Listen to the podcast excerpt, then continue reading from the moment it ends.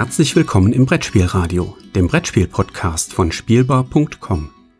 Heute eine Episode Die 2 mit Per Silvester und Yorios Panayotidis.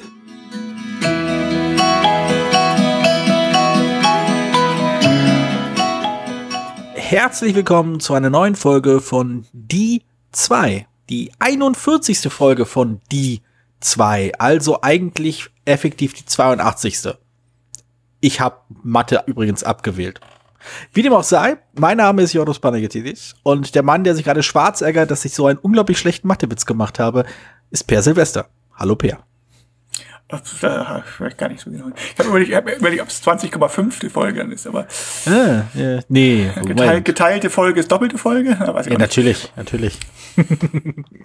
Wie immer werden wir über zwei Spiele sprechen. Eins aus Pers Sammlung, eins aus meiner Sammlung. Wir wissen nicht, welche Spiele der jeweils andere gezogen hat.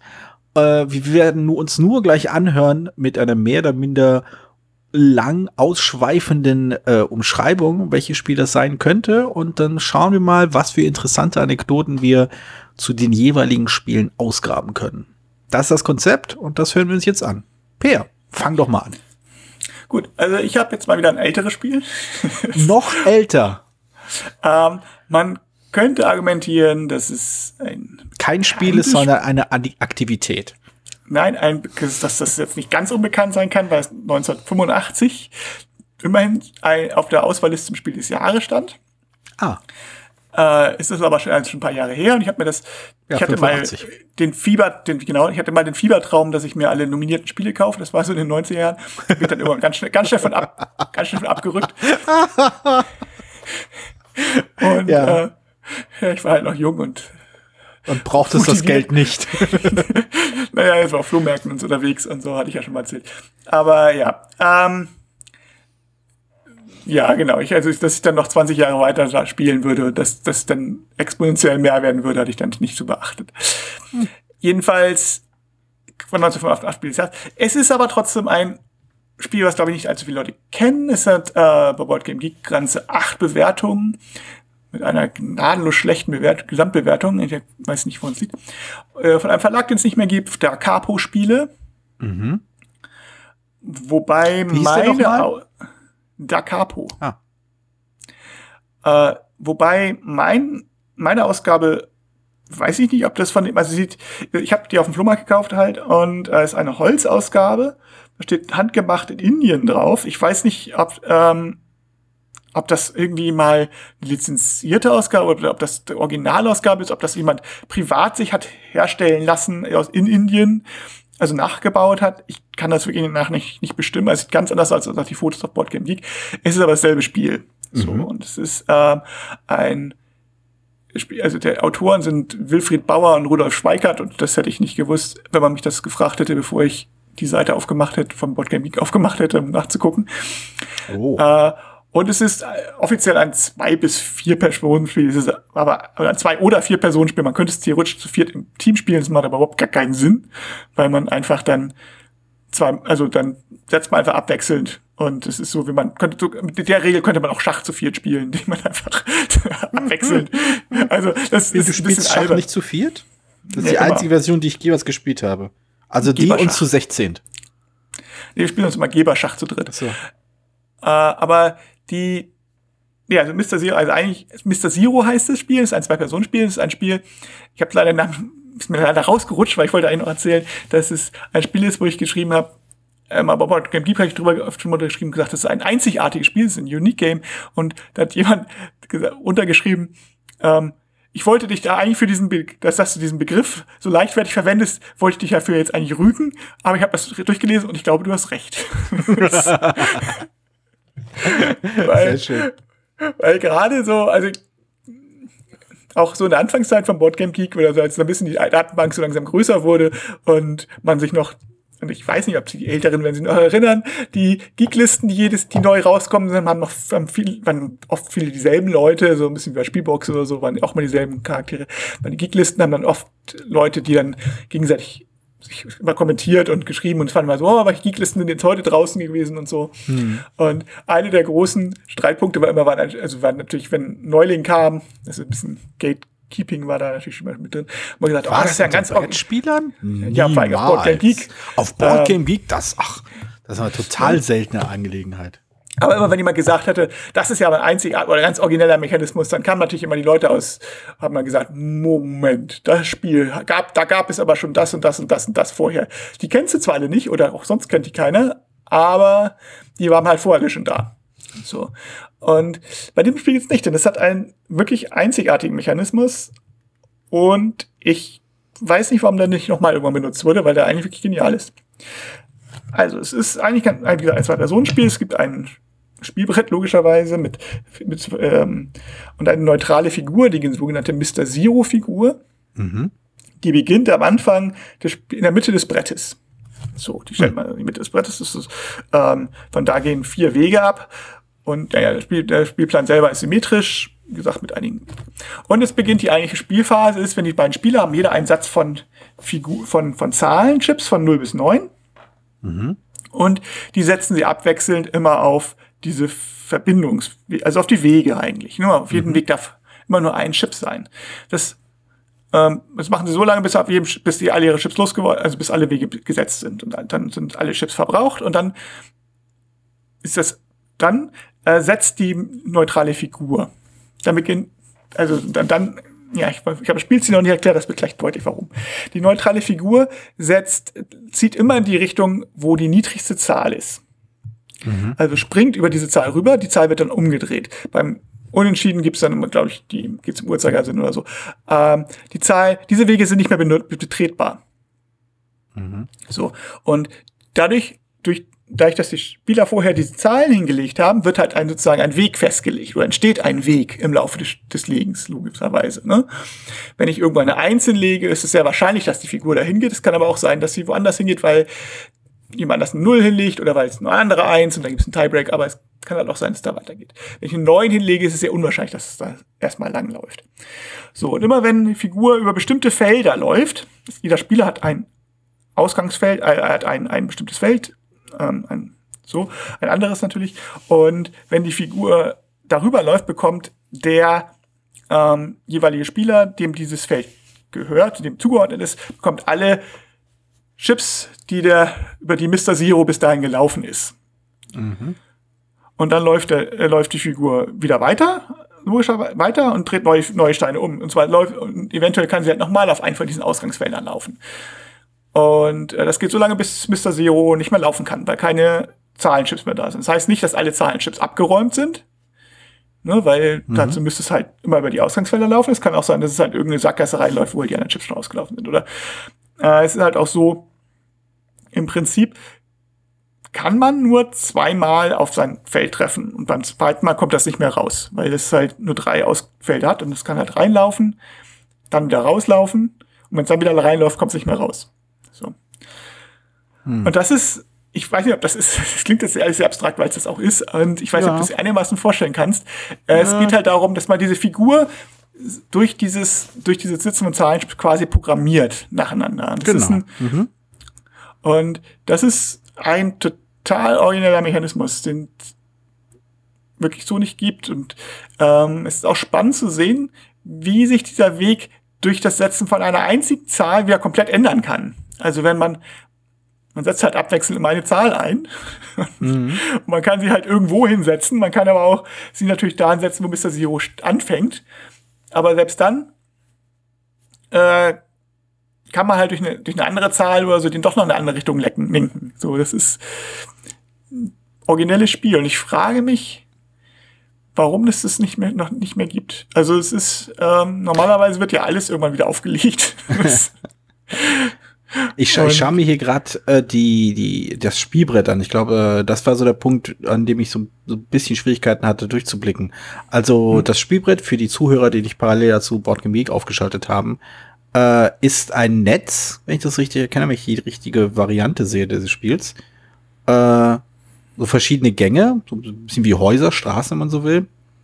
Und es gibt jeweils Eckpunkte und die Zahlplättchen kommen auf diese jeweiligen Eckpunkte. Ist das richtig? Ja, auf die Straßen. Auf die Straßen selbst. Ja. Hm. Okay. Also der, der Mr. Zero springt immer von Eckpunkt zu Eckpunkt, von Punkt zu Punkt Ah. sozusagen. Ah, Und okay, jetzt, ja, jetzt sehe ich, sehe ich eins in Aktion. Aha. Und der, ah, genau, der springt halt immer in die Richtung. Ah, okay, jetzt, also genau, also äh, auf diesem. Immer auf der Vorteil für unsere Hörer ist, ja. der für unsere Hörer sein wird sein, dass da ich diese komische Holzaufgabe habe, die hat keinen Deckel mehr. Oder Ah. ich weiß nicht, ob es jemand an hatte. Und deswegen sieht man den Spielplan dann auch gleich auf dem Foto. Also wer das, Okay, das kann, genau, kann sich auch genau. sozusagen auch direkt dran gucken. So, gleich, gleich mal hier multimedial eingebunden. Genau, und äh, so ähnlich wie bei diesem, bei diesem äh, Knobelspiel, das, das bestimmt einen Namen hat, aber das ich nicht kenne, wo man halt über jeweils äh, Stifte überhüpft und die dann aus dem Spiel nimmt, ist das ähnlich gedacht, dass, dass Mr. X quasi oder Mr. Zero über diese Spielchips hüpft und zu einem Punkt landet und von dort dann schaut, welche angrenzenden Spielchips existieren. Und jedes Mal, wenn, ah, verstehe ich, jedes Mal, wenn ein, äh, ein bestimmter Punkt erreicht wurde, bekommt die jeweilige Seite alle Chips, die umgedreht wurden, weil Mr. Zero drüber gelaufen ist. Genau, alle Hm, übersprungenen Chips bis zu dem Zeitpunkt. Genau. Und es gewinnt halt der, wer mehr Chips gesammelt hat. Es kann halt, also es kann halt sinnvoll sein, manchmal Geht es um die Punkte den oder um die Anzahl? um die Anzahl der Chips. Und Ah, äh, okay. es kann halt sinnvoll sein, den gleich in seine Ecke zu locken. Dann, der kürzeste Weg sind drei Felder, dann hätte man genau drei Chips. Und dann muss, Mhm. muss man nur in Anführungszeichen noch dafür sorgen, dass er nie in die andere Ecke geht. Was aber ziemlich unmöglich ist, weil also ziemlich schwierig Wer- ist, sagen wir mal so. Werden die Chips äh, offengelegt? Ja, ja, die werden offengelegt. Ah, okay, Also also, es ist also immer ein- abwechselnd.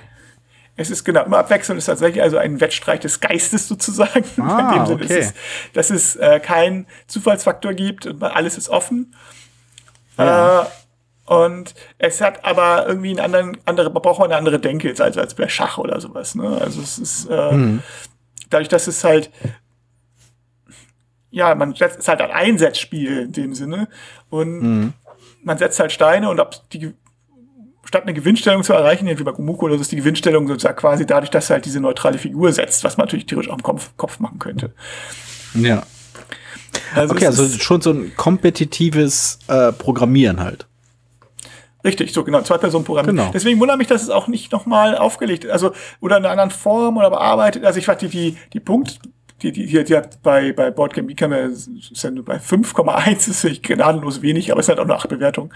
Und ich will jetzt nicht sagen, dass es mein absolutes Lieblingsspiel ist oder so, nee, aber es ist, ich spiele es jetzt auch nicht jede Woche oder so, aber es ist ein Spiel, ähm, ich würde es auch nicht mehr als zweimal hintereinander spielen, aber es ist ein nettes Zwei-Personen-Spiel, um man, also es ist, ja, jetzt gibt's ja für 8 Euro bei, bei auf, auf, auf einem Marketplace, habe ich gesehen. Das ist auf alle Fälle mal wert. Also es ist so, ähm, es ist schon was Exotisches. Und ich kann mir auch gut vorstellen, dass dieser Mechanismus auch in einem anderen Spiel sich, also wo, wo man also vielleicht ein bisschen vereinfacht und wo es nicht ganz so, wo es um eigentlich um andere Sachen geht, dass man den benutzt. Also hatte ich schon mal, mal, mal angedacht, dass man diesen Mechanismus vielleicht für andere mal in einem größeren Spielkontext benutzt, wo das dann Seitenmechanismus ist, wenn du ich meinst. Ja, also ich kann mir halt vorstellen, dass, das, dass der Mechanismus dadurch, dass er halt wirklich extrem abstrakt ist, ähm, halt ein bisschen schwer ein, also nicht ganz so einfach äh, gerade einbindbar ist in so ein Spiel. Also zurzeit geht ja der Trend doch stark in die Richtung, äh, dass ein Spiel thematisch unterfüttert werden muss, um ein kohärentes Ganzes zu liefern und eine, ein Mechanismus, der halt durch, allein durch seine Abstraktion besticht, äh, der fällt dann so ein bisschen raus. Das, das, das wirkt dann irgendwie so deplatziert, wenn man da nicht quasi nachvollziehbar erklären kann, warum denn in dem Fall die Spielfigur Mr. Zero unbedingt diesen Weg lang geht. Vielleicht kann man daraus irgendwie, äh, keine Ahnung, wenn man daraus Symbole macht, dann, dann äh, geht halt die, die Spielbarkeit flöten. Ne? Also wenn du halt sagst, okay, das ist jetzt ein Hase, der, der springt erst halt über das Plättchen mit einer, mit einer Karotte und dann das Plättchen mit zwei, mit zwei Karotten und dann das Plättchen mit vier Karotten. Vielleicht funktioniert ja das. Ja, ja. Und so entwickelt man ein Spiel. Genau. Ja, ich meine, ja, ich meine, andererseits Programmierer sind ja irgendwie auch Spieler oft, ne? Ja. Also ich finde es auch interessant zu sehen, wie damals die Jury auf Kleinverlage be, be, be, begünstigt hat, be, berücksichtigt hat, was sie jetzt ja nicht mehr so berücksichtigt hat, was jetzt ja nicht mehr möglich ist in dem Sinne, weil sie natürlich so eine, also indem ein Spiel des Jahres werden, wenn ein Spiel Spiel des Jahres werden würde, wird es gleich so viel mehr verkauft, das muss ja auch irgendwie möglich sein. Mhm. Und da müssen genug Exemplare da sein. Das hat damals diese Probleme nicht. Und es hängt natürlich damit auch zusammen, dass damals äh, einfach nicht so viele Superspiele rauskamen. Was? Ähm, Willst du mir allen Ernstes sagen, dass früher nicht alles besser war?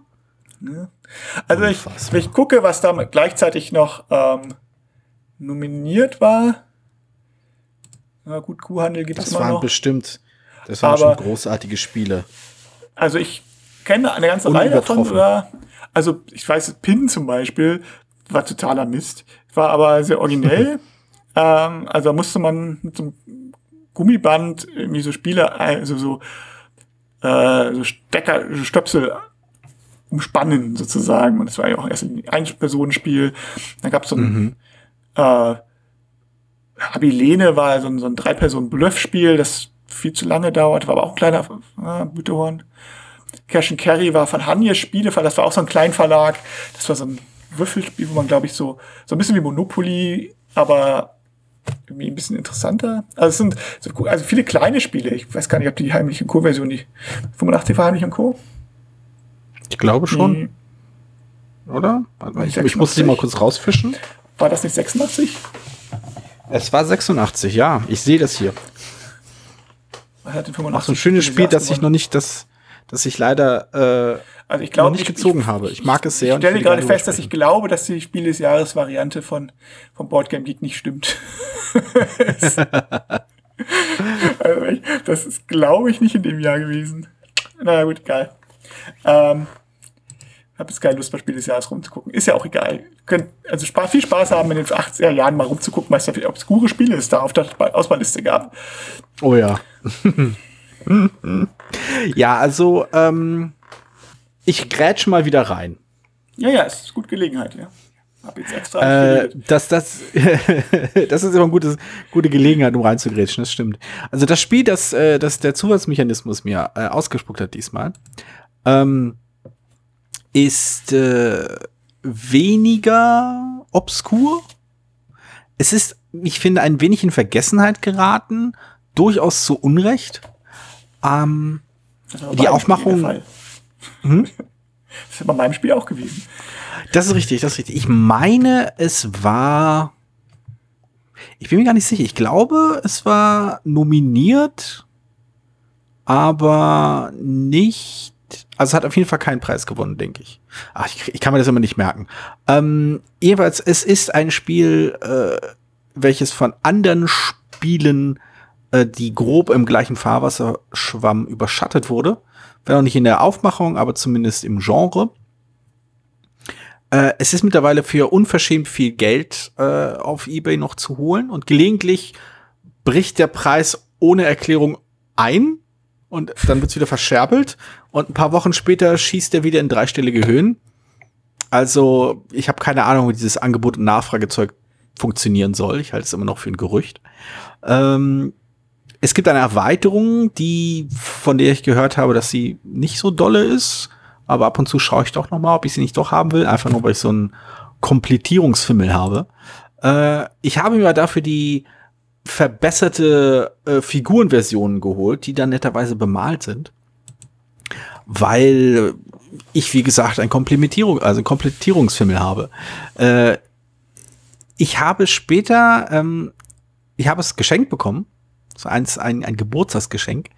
Äh, und wir haben es dann auch gerne gespielt, wir haben uns ein bisschen durch die Regeln gearbeitet. Es ist durchaus recht einfach. Es hat da nutzt so diese klassischen Versatzstücke, dass man Regelkonzepte und Regelmechanismen aus bekannten Kartenspielen und ähnlichem nimmt äh, und diese dann nutzt, um halt ein etwas aufwendigeres, thematischeres Spiel daraus zu bilden.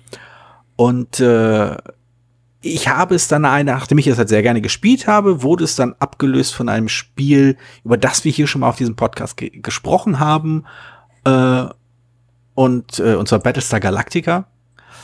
Und danach, nachdem halt Battlestar Galactica durch seine Erweiterung auch sehr aufgebläht wurde, bin ich wieder zu diesem Spiel zurückgekehrt und musste mit Begeisterung feststellen, dass das Schlanke an diesem Spiel, weshalb ich es damals auch irgendwie anfangs zur Seite geschoben habe, um mir das massive Battlestar Galactica zu Gemüte zu führen, ähm, eine versteckte Stärke ist, die ich dann im Nachgang sehr viel mehr schätzen konnte.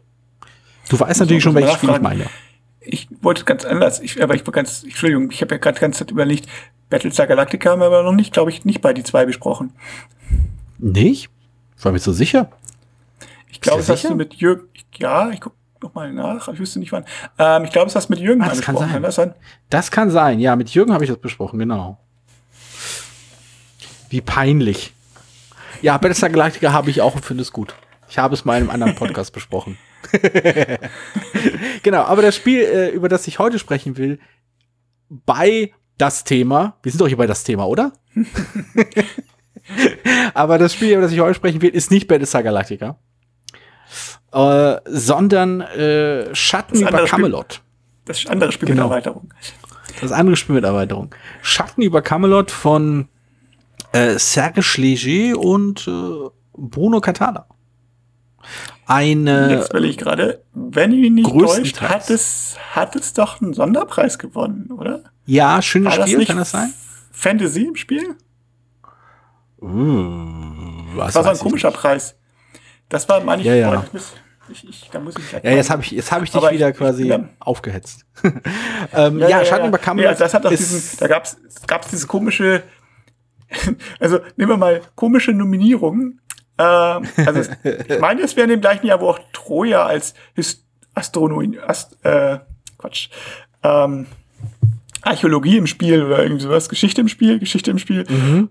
Und das hatte auch irgendwie so einen komischen Titel. Da hatten sie mal so komische Sonderpreise rausgehauen. Das war noch so in der, in der Zeit, wo sie meinten, es kommen so viele gute Spiele raus, wir haben aber noch keinen Anthrazitpapier. Also hauen wir Ja. Sonderpreise raus. Stimmt, eine Zeit lang gab es ja, gab's den Trend zum Sonderpreis. Ich erinnere mich noch vage.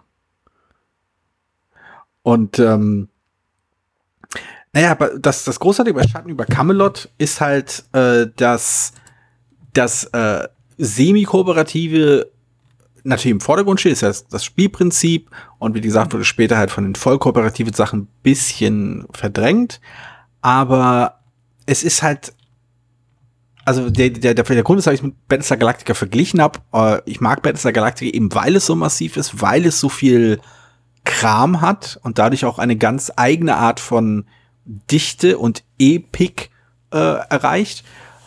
Aber Schatten über Camelot ist halt im Vergleich dazu super schlank. Es hat halt super elegante Mechanismen, total eingängig, von wegen hier muss man äh, in der richtigen Reihenfolge Karten ablegen, hier muss man die Karten auf diese Art und Weise ablegen, hier muss man diese Karten ablegen und so weiter und so fort. Und äh, man muss halt versuchen, irgendwie äh, über die Runden zu kommen, in der Hoffnung, dass man ähm, ja, dass man halt nicht gegen, äh, gegen das Böse verliert, dass halt äh, die Ritter der Tafelrunde äh, heldenhaft aus ihren ganzen Questen zurückkehren und genug Gutes tun, um halt äh, den Frieden aufrechtzuerhalten. Bliblablub. Ähm, interessanterweise gab's halt ganz, äh, gab's, also gibt's halt diesen, diesen semi-kooperatives, das, der, der Verrätermechanismus, wie das halt oft genannt wird, weil ich den Begriff schwierig finde. Ähm, aber dass ein Spieler eben eigentlich gegen die anderen versucht zu arbeiten. Anders als bei Battlestar Galactica, äh, in dem der, der, die Verräter, die Zylonen in dem Fall, ab einem bestimmten Punkt zu fast hundertprozentiger Sicherheit am Spiel teilnehmen. Ähm, oder vielleicht sogar zu hundertprozentiger Sicherheit, je nachdem, wie die Karten zu Beginn aufgeteilt sind, ist es bei Schatten über Camelot so, dass es theoretisch möglich ist, dass es keinen Verräter gibt. Es kann sein, dass alle getreue, edle Ritter der Tafelrunde sind und niemand in Wirklichkeit für Morgana arbeitet. Und äh, das hat mir immer sehr gefallen. Das waren immer so die Runden, die ich irgendwie am unterhaltsamsten fand, wenn es eben keinen Verräter gab. Es hat auch meistens sehr lange gedauert, bis wir uns dann halbwegs sicher waren, dass wir alle die Guten waren. Ähm, obwohl ich es immer noch so hab, in Erinnerung habe, dass ein oder zwei Spieler bis zum Ende fester Meinung waren, dass hier nur der Verräter nicht richtig irgendwie, äh, mit irgendwie, sondern sich noch nicht zu erkennen gegeben hat. Ja, oder so. Also es, ähm, ja, also genau, damit, da- damit das funktioniert, ich stimme dir dazu, damit das funktioniert, hat es den, weiß ich, kleinen Nachteil, dass man schon auch ein bisschen wissen muss, wie man das Spiel rangeht. Also man kann das Spiel auch lernen. Und also Mhm. lernen in dem Sinne, was man, wenn man das zum ersten Mal spielt, wird man wahrscheinlich nicht unbedingt, also wenn alle zum ersten Mal spielen, wird man wahrscheinlich nicht unbedingt gewinnen. Ja, selbst wenn es mhm. keinen Verräter gibt, weil es, weil man doch eine ganze Menge Fehler machen kann, was was was Schwerpunktbildung betrifft oder so, dass man bestimmte Sachen, ja. man sollte sich, es gibt bestimmte Questen, die, die man sich am Anfang konzentrieren sollte und bestimmte Sachen, die man ein bisschen, wo man sich ein bisschen weniger darauf konzentrieren sollte, die man ein bisschen laufen lassen muss, weil sonst, und da kann man die Reihenfolge, muss man ein bisschen gesch richtig geschickt wählen zum Beispiel. Man muss sich mit dem Absch mit dem wer, wer geht wohin, muss man geschickt, muss man schon so ein bisschen auskennen, wie man das am besten ja. handhabt. Und ja. äh, das ist ein, in der Zeit, in der wir leben, vielleicht ein kleiner, mit den mit 10.000 Spielen. Ich möchte auf Anhieb gleich ein bisschen äh, das Spiel voll nutzen können. Mhm. Und äh, wenn man voll, ist das vielleicht ein kleiner Nachteil, wird es gerne so gesehen, so ging's, äh, deswegen hat es auch relativ lange gedauert, ob ich das gespielt hatte. Also weil es, hm, obwohl ich es auch mittlerweile sehr gut finde, es war halt so ein bisschen, also, du musst am Anfang, okay, musst dich um Verräter kümmern, wenn du Pech hast und lernen, wie, das, wie du das Spiel besiegen kannst, könntest, oh, überhaupt ja. besiegen kannst. Ja. Und ja. Äh, das sind zwei, das ist, das, das, das ist blöde, wenn, also es ist schon ganz gut, wenn so ein paar erfahrene Spieler dabei sind, wobei man dann wieder aufpassen muss, dass du nicht das, ähm, dass dieser Spieler nicht an sich reißen und sagen, ah, das Einzige, was Sinn macht, ist jetzt das und das, außer du bist der Verräter, dann mach das. so ein bisschen, genau, also ich übertreibe genau, jetzt, ich übertreibe jetzt ein bisschen, ja, ja. aber ähm, das ist, äh, hilft schon, wenn man sich ein bisschen weiß, okay, jetzt, jetzt weiß ich, müssen wir mal achten muss. Also mhm. es hilft schon, ich glaube, bei der Spielerklärung, wenn man ähm, den Leuten, den Neulingen schon so ein bisschen Mittel Wege an die Hand gibt und sagt, auf die Sachen solltet ihr achten und dann, dann und dann, das ist wichtig oder das ist. Ja, also ich glaube, wenn ich das jetzt äh, Leuten erklären würde, würde ich den Verräter rauslassen. Ähm, einfach nur, weil ich nicht der Meinung bin, dass, das, dass das, das Spiel gewinnt, auf jeden Fall durch den Verräter viel. Aber das Spiel selbst ist schon interessant genug, auch ohne Verräter. Denn diese Kooperation, äh, das, das Zusammenarbeiten, das Absprechen macht schon viel her. Und wie du, wie du auch gesagt hast, äh, sich das Spiel so ein bisschen so ein bisschen kennenlernen, zu auch dass das Wissen sich anzueignen, um die einzelnen Questen in ihrer Wichtigkeit richtig einordnen zu können.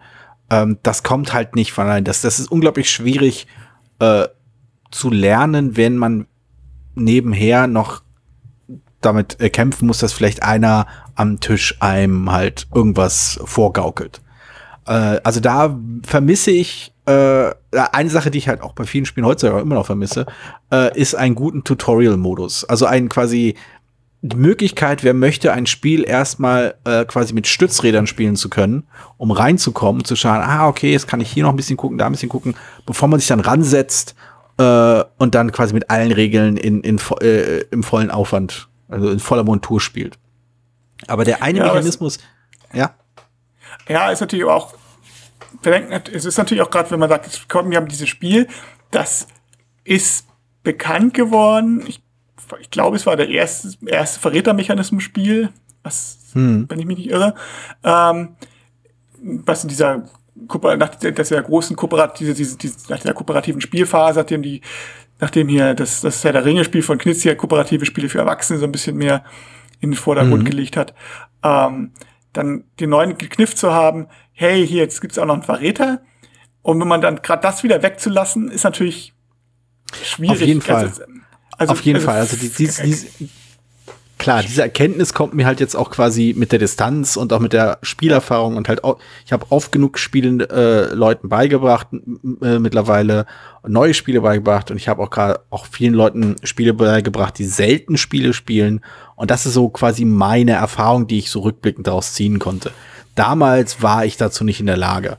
Damals hätte ich auch nicht erwartet, dass Leute das tun und ich, du stimmst, also ich stimme dir ab und zu äh, absolut zu, wenn man so ein Spiel rausbringt und dann diesen von mir angedachten Tutorial-Modus äh, reinpackt und sagt, hier, das Besondere an diesem Spiel, lasst das erstmal raus, lernt erstmal den Rest.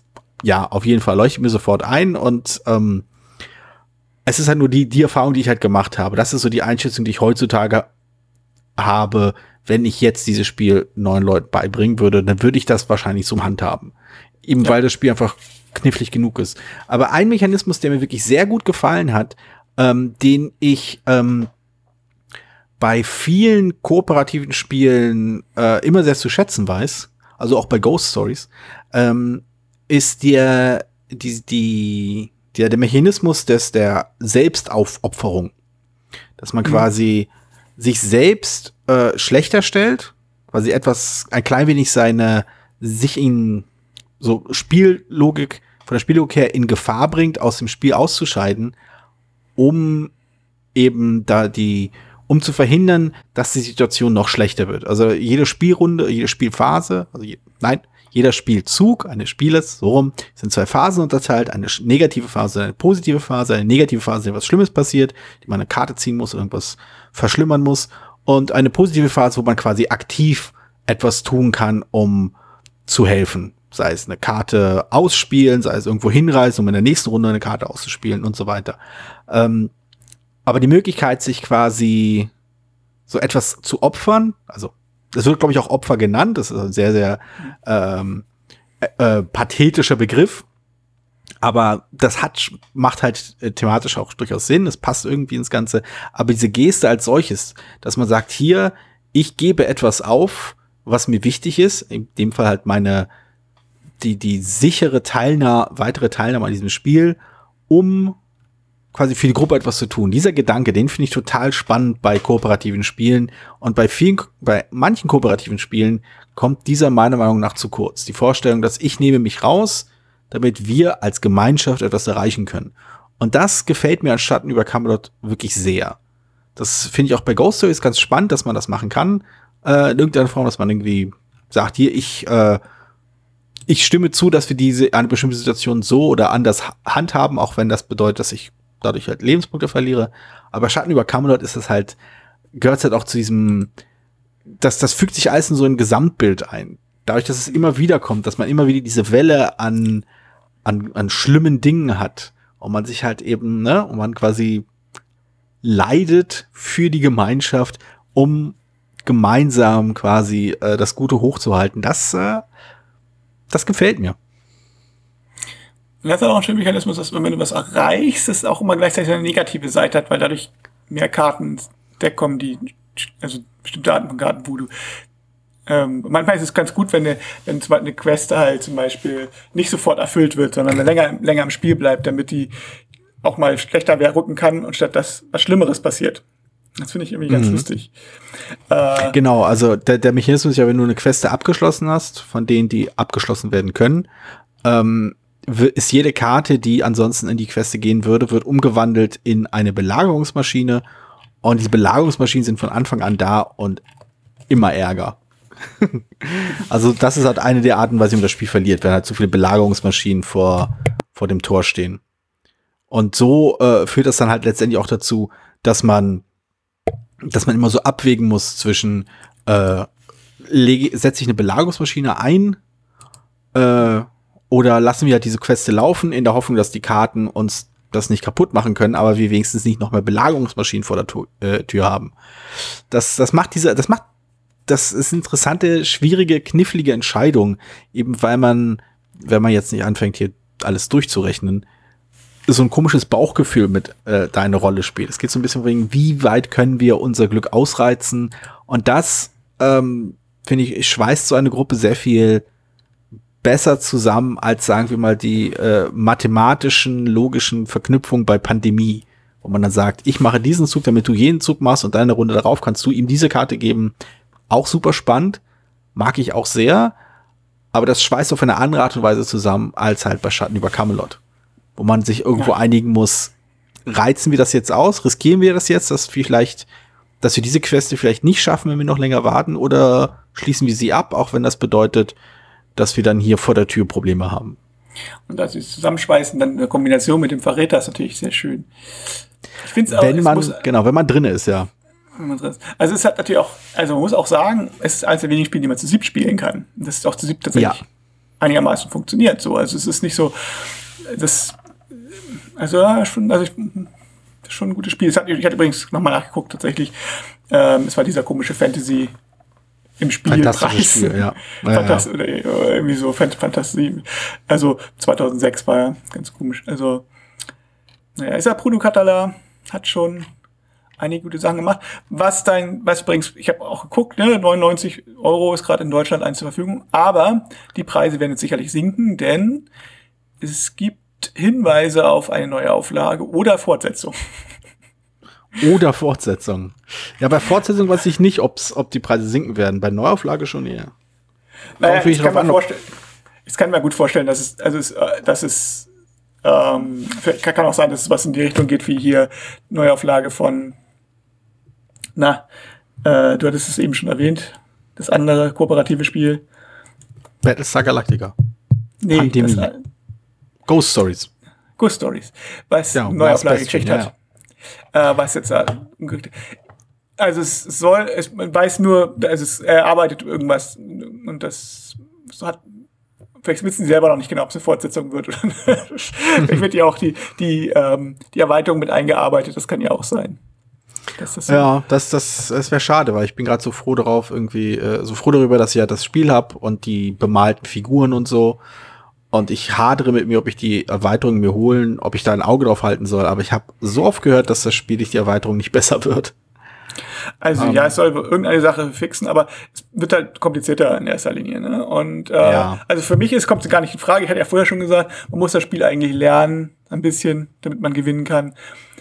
Das wird nicht unbedingt besser dadurch, wenn man ein Spiel, wenn man eine Erweiterung dazu nimmt. Und ich spiele es eigentlich jetzt schon zu selten, als dass mhm. ich sagen kann, ähm, es wird eine Erweiterung rechtfertigen.